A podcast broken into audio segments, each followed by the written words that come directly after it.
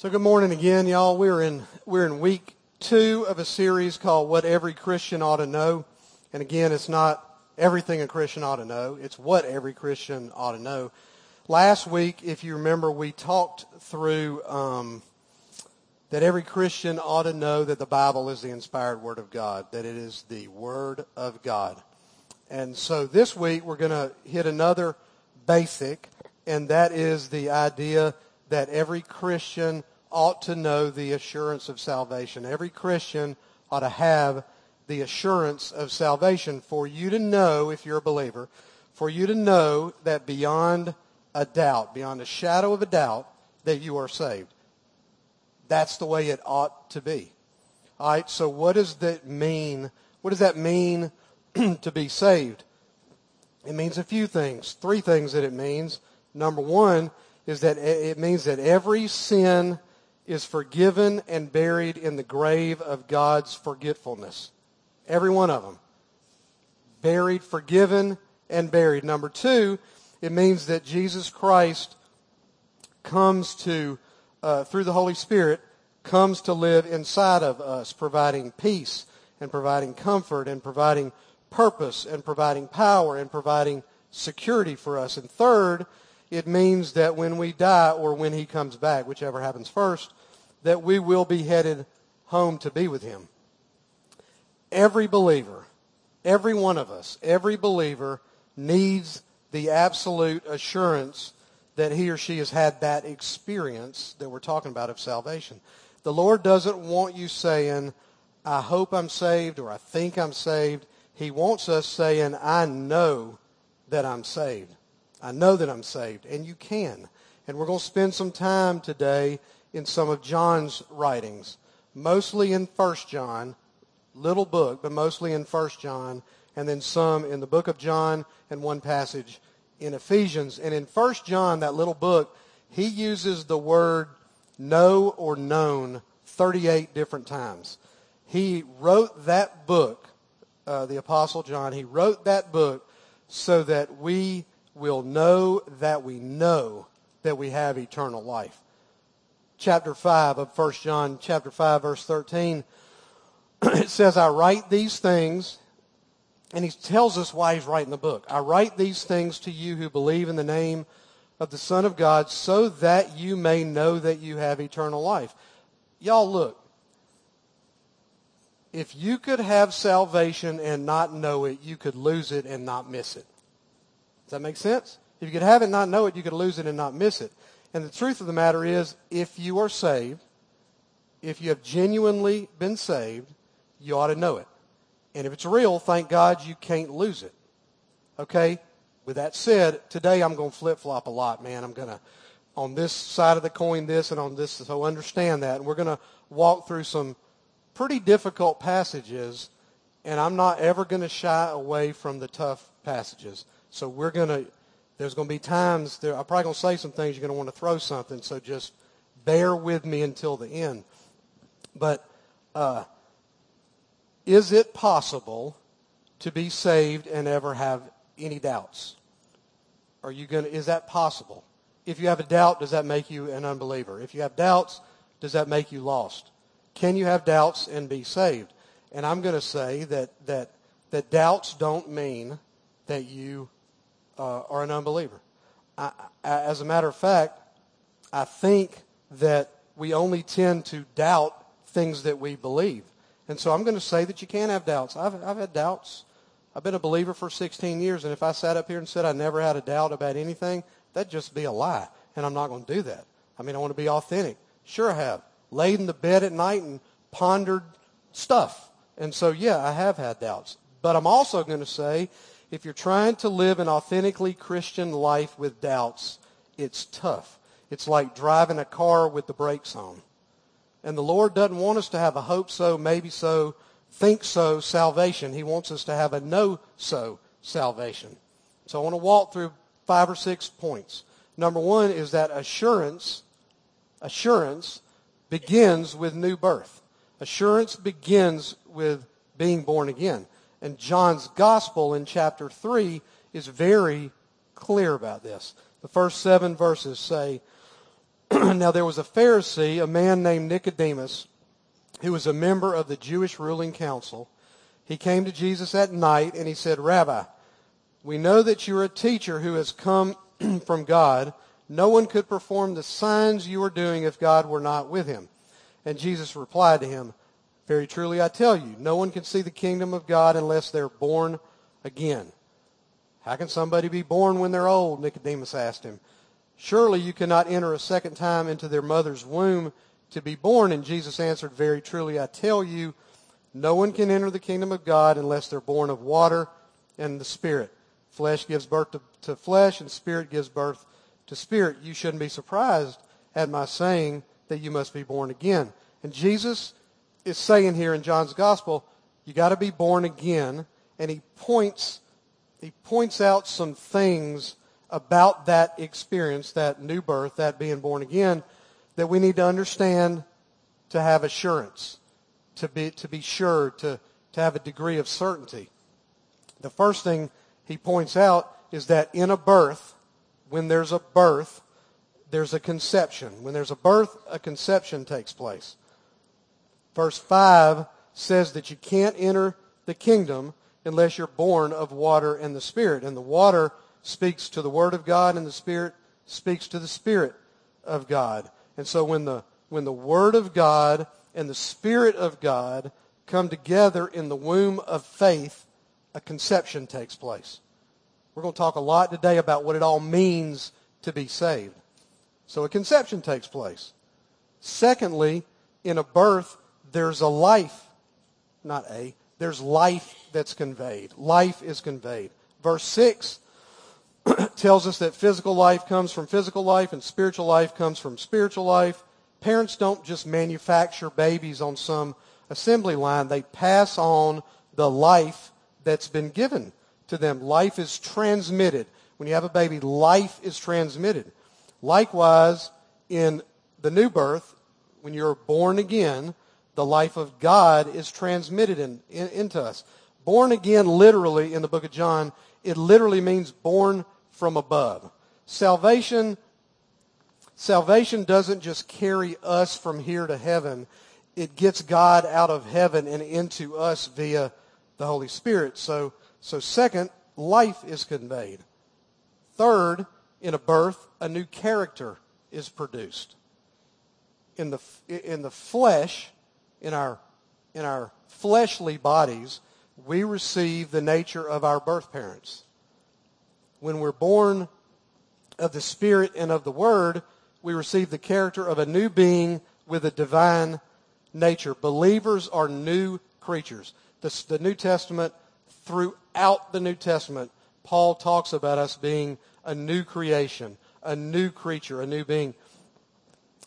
We're not like a tadpole that becomes a frog. We're like a frog that becomes a prince. And so third, a new character is produced. Fourth, uh, a commencement in a birth, a commencement occurs. There's a starting point. There's a place where we begin.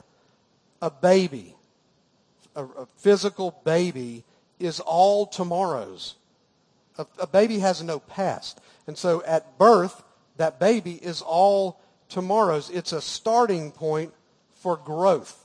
You begin to take steps. And it's a cool thing to take the steps and discover and, and develop and deploy what the Lord gives us at our spiritual birth. And lastly, in a birth, a certainty.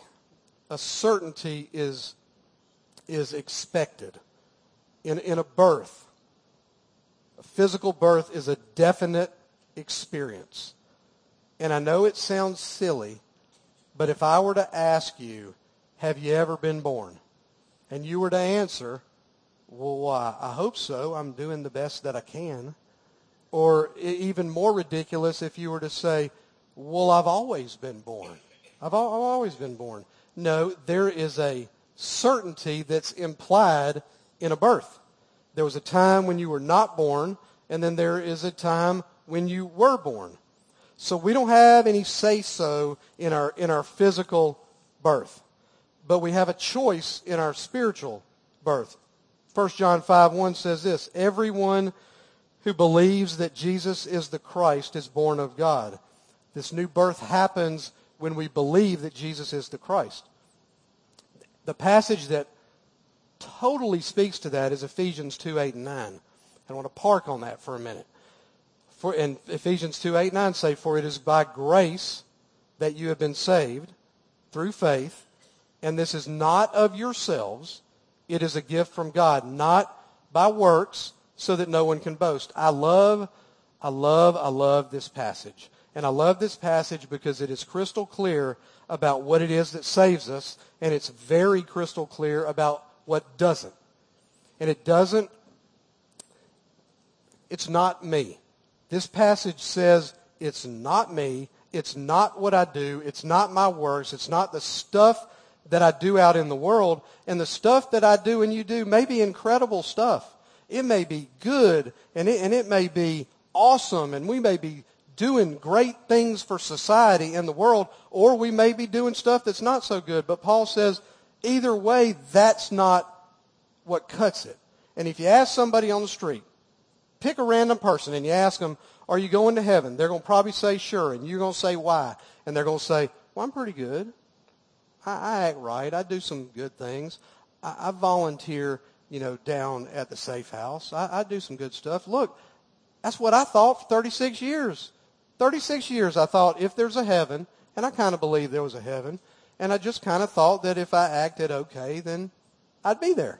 But here's the deal. God is not Santa Claus, making a list and checking it twice and checking who's naughty and who's nice. And most people believe they can behave themselves into heaven.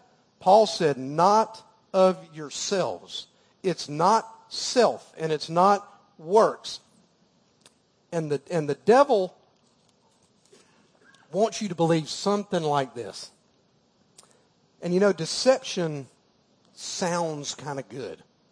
It's the nature of deception. And he's going to want you to believe something like this. I, well, I understand, Ed, I understand that I, I can't earn my way into heaven. I get that but works will help. It's the grace of God plus what I do. I do my part and God does his part.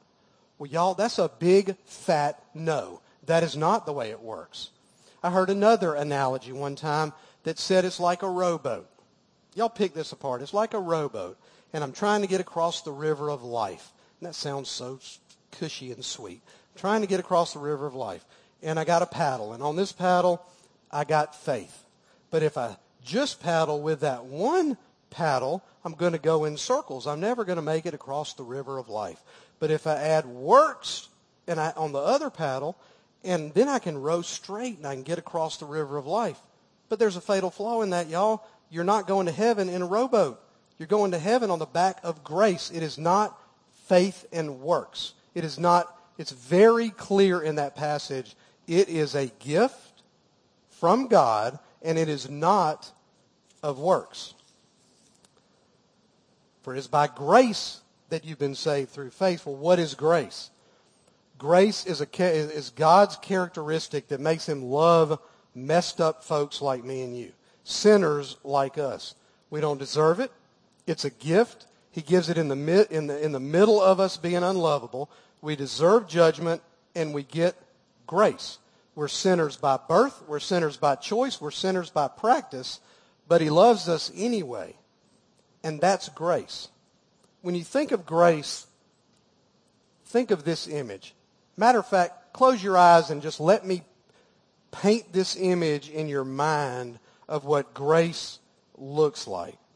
It looks like Jesus dying in absolute cataclysmic horrific, bloody agony hanging on the cross for the undeserving sinner standing in front of him who spits on him. Y'all get that image? That is what grace is. The dude spits on him. I spit on him and he, in the middle of him dying for me. That is what grace is. And through faith, Ephesians says, what is faith? Look at this acrostic. And I'm not a big acrostic person, but I like this. And it's forsaking all, I trust him.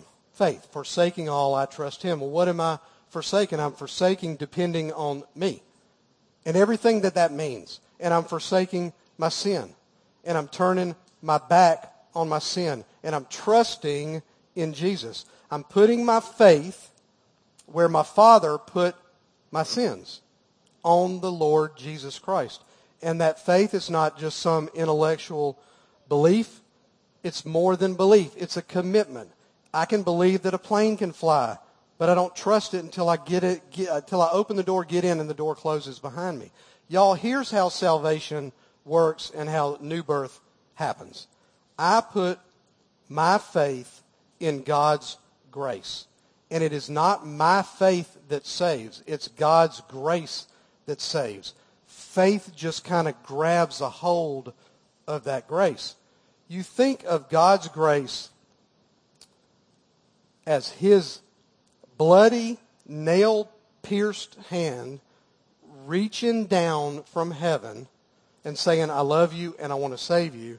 And you think of faith as my sin-stained hand saying, God, I need you and I want you. And when you put your sin-stained hand of faith in God's blood-stained hand of grace, that's salvation. Does that make sense? And when that was underwhelming. My sin-stained hand of faith grabbing hold of God's blood-stained hand of grace, that is salvation. That is what happens. And when that happens in 1 John, John gives us some traits of the believers. Some traits that every believer has. And I'm going to say if you're a believer, you have these traits. And they may be little right now. They may be very little. But they're going to be growing over time and as you mature. And I call these the birthmarks of a believer. And I want to look at three. And the first one is tough. These verses that we're going to look at in 1 John, I'm just telling you, they're challenging, but we're not going to shy away from challenging passages. So this first test, this first birthmark, is the commandment test. 1 John 2, 3 through 6. And the very starts right off, right out of the chute. It's tough. He says, "We know that we have come to know Him if we keep His commands. Whoever says I know Him but does not do what He commands is a liar, and the truth is not in that person." This is how we know we are in him. Whoever claims to live in him must live as Jesus did. John is black and white here. He says, look, don't tell me that you're saved if you're not keeping his commands. If you say you are, you're a liar. Now don't get me wrong. You're not saved because you keep the commandments. You will keep the commandments because you are saved. We learned already that salvation is not by works. You're not saved by commandment keeping. But there's a problem there, there's a problem. And I had this in my mind as I read this passage at first. Because none of us, I don't imagine, would say that since we have been saved, if you're a believer, that we have we've kept all the commandments. There's only 613 of them. Have we kept all of those? None of us would say that. But but here's a little bit of a problem with translations which with going from Greek to English and going from Hebrew to English. Everything doesn't translate perfectly. That word keep in verse 3 is tereo, tereo in the Greek. And what it means, it was a nautical term. And what it means is to watch over or to guide. And it was used by sailors back in the day. They didn't have GPS. They, they didn't have a cell phone to guide them as they were sailing. So when they, they looked up at the stars and they sailed by the stars and the stars guided them, the stars watched over them. They kept looking up. The stars led them. They called that keeping the stars. That was an idiom 2,000 years ago. They kept the stars. Keeping the stars is like keeping the commandments. A sailor could get blown off course a little bit. He could get distracted. He could waver left and he could waver right. But all the while, he's heading down the straight and narrow with little wavers and little distractions along the way. When we keep the commandments, we steer by them. They guide our lives. This does not speak of sinlessness. That is a pitfall that a lot of people, when they get saved, they have in their mind they're supposed to be sinless. And that's a lie from hell. That's exactly what the devil wants you to believe. And he's going to be all up in your ear telling you, well, you say that you're a believer, but you just committed a sin. You, you are guided and steered by the commandments. Your heart's desire is to keep the Word of God. Since I got saved, my desire has been to keep the Word. Absolutely sinned. But my desire is to be on that straight and narrow. And the commands, the commandments, the Word of God, it's steering and guiding my life. And there are a couple of uh, more tough verses. Verse 6 in 1 John 3. No one who lives in him keeps on sinning. No one who continues to sin has either seen him or known him. And then verses 8 and 9. The one who does what is sinful is of the devil, because the devil has been sinning from the beginning. The reason the Son of God appeared was to destroy the devil's work. No one who is born of God will continue to sin because God's seed remains in them. They cannot go on sinning because they have been born of God. And I remember reading that the first time I read that, and I threw my hands up and I said, I'm lost as a goose and going to hell, and I thought I was saved. Because when you read that, just read it, and you, you may think that as well, but again, we got to do a little study because there's, there's an adequate answer. This passage, those four verses, are speaking of a habitual course of action. John is saying that a man that is born of God does not make sin his practice. He does not make sin his lifestyle. He's not living a life of sin. He's not being guided and directed by sin. He doesn't make it his habit. It doesn't mean that he couldn't slip into sin. Here's the deal. Before I was saved, I was running to sin. Since January 17, 2002, I'm running away from it. And I may fall. I do fall. And I do fail. And I do slip. But my heart's desire is to keep the stars. My heart's desire is to, is to keep God's word. And if you put all of that in a bucket, if you stir it up, if you put it all in a bucket, John is saying if you call yourself a Christian and you're not steering by God's commands, and if you're living a habitually sinful lifestyle with no conviction, no guilt, no remorse, no regret, you're not a believer. Don't call yourself a Christian. Now that's tough. I'm telling you that's tough. That's what that means. So that first test is the commandment test. But again, I feel like I got to say this. Don't put sinlessness as the bar because that is absolutely not what the text says. Do y'all get that? It's not. If you, because you will fail miserably and you will drive yourself nuts if that's the bar. I remember the day I got saved, I kind of thought that. I kind of thought that. And it took about 10 minutes to commit a sin. And I thought, oh my God, maybe that didn't really happen. So that's not, that's not the bar. So number two test is the companion test. Verses 14 and 15. They say, we know that we have passed from death to life because we love each other. Anyone who does not love remains in death. Anyone who hates a brother or sister is a murderer, and you know that no murderer has eternal life residing in him. When we believe, we're born of God. We have a new nature. We're a new creation. We're in Christ, and He lives and dwells and indwells us. We cannot possibly love him and not love our brothers and sisters. You cannot do it. Jesus said it so clearly in the Gospel of John in chapter 13. In verse 35, he said, By this, what he's fixing to tell them, by this, everyone will know that you are my disciples. By this, everybody's going to know that you're mine. And everybody's going to know that I'm yours if you love one another. It's not complicated. They're going to know that you're mine if you love one another. And that does not mean that every Christian is lovable by nature. We most definitely are not. Most of the time, we're quite the opposite. But if you love Him and His love is in you, you are going to love what He loves, and that is His people. Now, on the other side of that coin, that loving your brothers and sisters, that doesn't save you. But if you are saved you are going to love your brothers and sisters. And that doesn't mean that every second of every minute of every hour of every day of every week of every month of every year that you're going to be holding hands with a bunch of Christians and singing kumbaya because you just love them so much. That is not what that means. That is not what he says.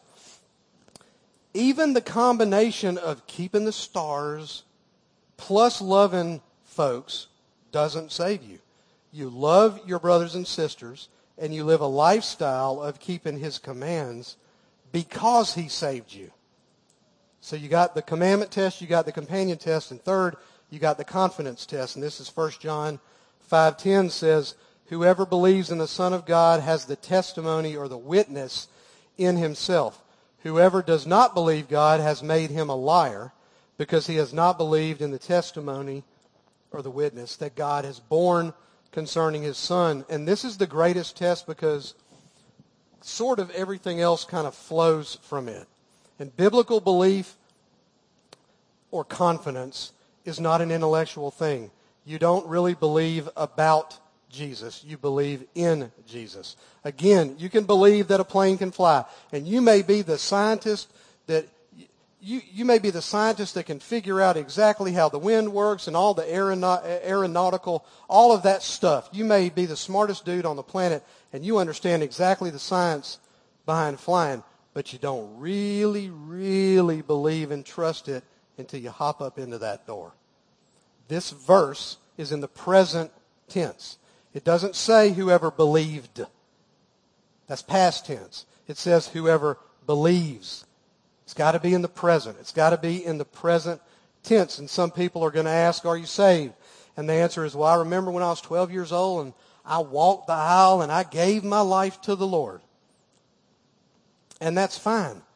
Me personally, I can remember the second that I got saved. And that's kind of cool. And that's fine.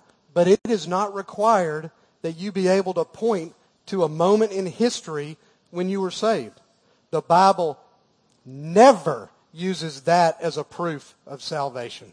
It always deals with our present confidence. It never says that you will know that you were saved because you can point to the hour and the moment two years ago, five years ago, 25 years ago. It never says that. It's always about whoever believes is what the text says. Present tense. And if you are believing, then you did believe. And so the question is, are you believing right now in Jesus? And some Christians get concerned because they can't point to that, that hour, that minute. And some can. Some grew up in a Christian home and they were nurtured along the way by loving Christian parents. And along that timeline, somehow they came to realize and know that they knew Christ and that they trusted in Him as their leader and forgiver. And it doesn't mean that they went from half saved to three quarters saved to all the way saved. Because what are you if you're 50% saved? You're 100% lost as a goose. You get that? You can't be half saved. You can't be three quarters of the way saved. You are 100% saved.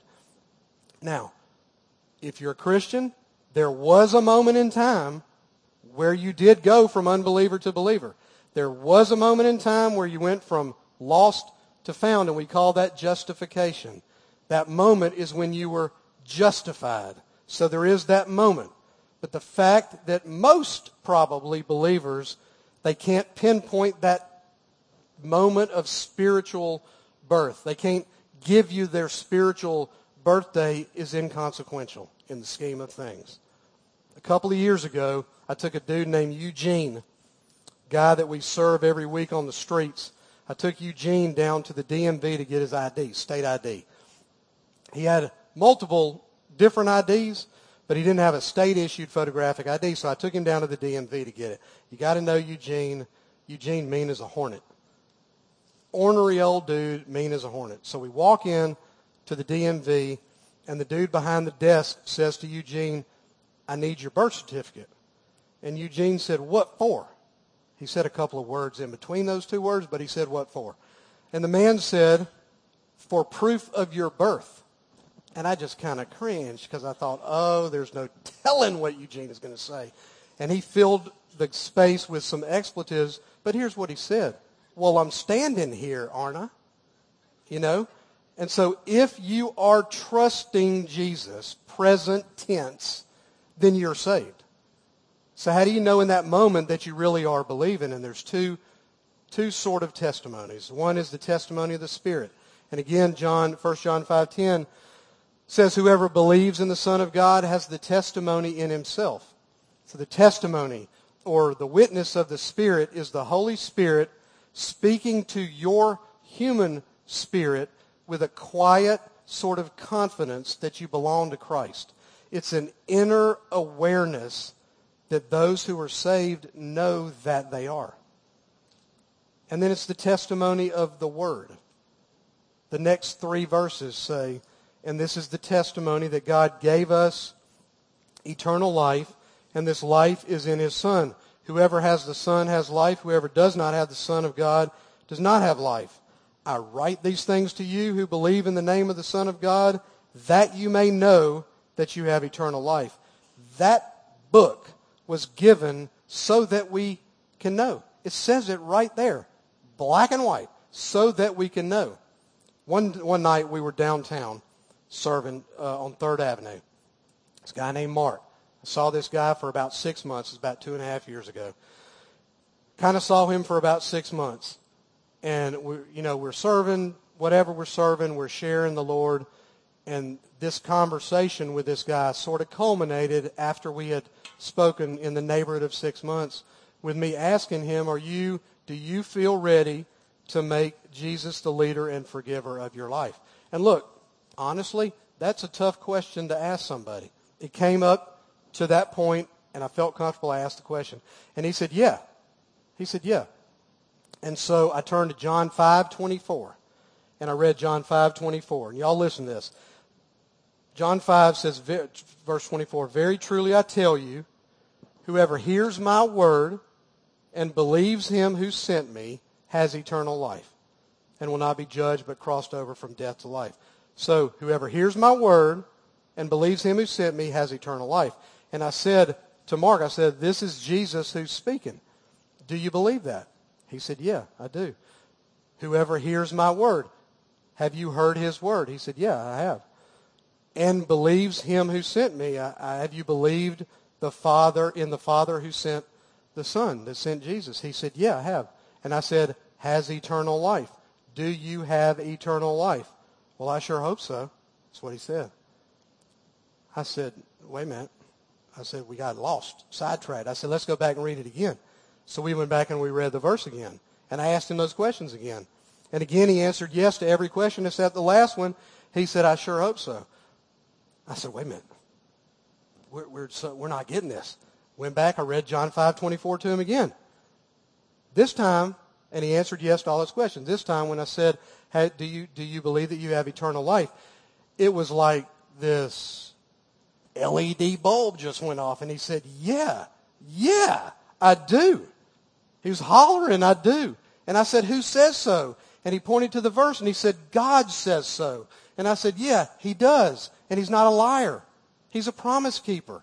And he does say so. That's the confidence in the Word.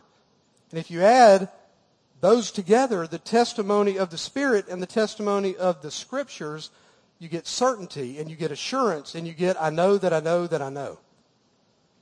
And so if you are saved and you have doubts, don't look backwards in time and try to put a, put a pinprick on the calendar of your life and say, that was the day. Just ask yourself right now, am I trusting Jesus? And if the answer to that is no, then trust him right now. And if you are, you will have the genuine birthmarks of a believer, big or small. There's going to be fruit. Paul would say there's no such thing as a fruitless Christian. If you're a believer, there's going to be fruit. They may be raisins. They may be a watermelon but there's going to be, there's going to be something there, those birthmarks. You'll have a desire to be steered by his commandments, to be guided by his commandments. You will love his people. You will have a desire and a love for his people. And there'll be a quiet confidence witnessed by the Holy Spirit and the Bible that you belong to him. So it's re- repent and trust Jesus. Repent and believe that he died on that cross and he made eternal life available to you. And if you've never done that, do it today. He is reaching down his blood-soaked hand of grace. Let him have your sin-stained hand of faith. Y'all, if you would, close your eyes, bow your heads. Lord, so if you if you made that decision today, if you said, yeah, you know what, I want to shake that hand, I want you to pray this with me. Lord, today is the day that I made you the leader and forgiver of my life. Lord, today is the day that I want you to be my Lord and my Savior. Today is the day that I want my sin forgiven. Today is the day that I repent and I forsake all and trust you. If that happened to you, y'all can raise your heads up. If that happened to you, there's three things I want you to do. I want you to let us know on that connection card that's in that seat back and stick that in the offering bucket, number one. Number two, I want you to check the, the God Plunge box. September 16th is the next God Plunge. Number three, I want you to sign up for, the, for our STEPS class. That is the first sort of step in a spirit in the in the spiritual rest of your life. Those three things, and stick that in the offering bucket. I want to call our host teams down. Look, this is a time in our worship service that that we worship through giving, that we trust the Lord with our stuff, and for most people, me at the front of this line, it was the last thing I trusted God with. I'm like, I trust you with everything, but man, I want my stuff.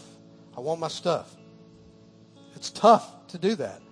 But those of us that call my church home, we need to be trusting God with our stuff. And this is a time in our worship service where we give back. We give back to him what's already his. He just gets to let us, he just lets us have some of it. We're giving it back to him.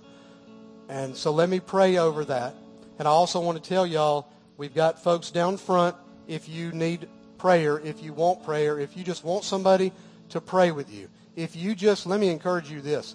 If you did just make Jesus a leader and forgiver of your life, come pray with somebody. But if you just have some needs and you want that, they're right here. So let me pray and then we'll turn it back over to Stephen and the worship team. Lord, we love you today and we thank you so much for saving us. Father, we thank you for loving us when we weren't lovable, for giving us that gift of grace. Lord, we know and we trust and we believe that you're going to take the resources, the stuff, the piece of our stuff that we give you back, um, that you're going to take that and you're going to send us out into a jacked up, lost and dying world to be your witness. And Lord, I'm thankful that that happens every week in our church that we are, our, our, our folks are going out in the world and you are changing lives through that. And so, Lord, we know that you're going to double and triple and quadruple these resources to, to accomplish what it is that you want to accomplish. And Lord, we are so honored and so privileged that you take us along on that ride. And Lord, let us always keep that attitude that we feel honored and privileged that you would use us as unworthy as we are, that you would use us. So, Lord, we love you and we thank you in Jesus' name. Amen.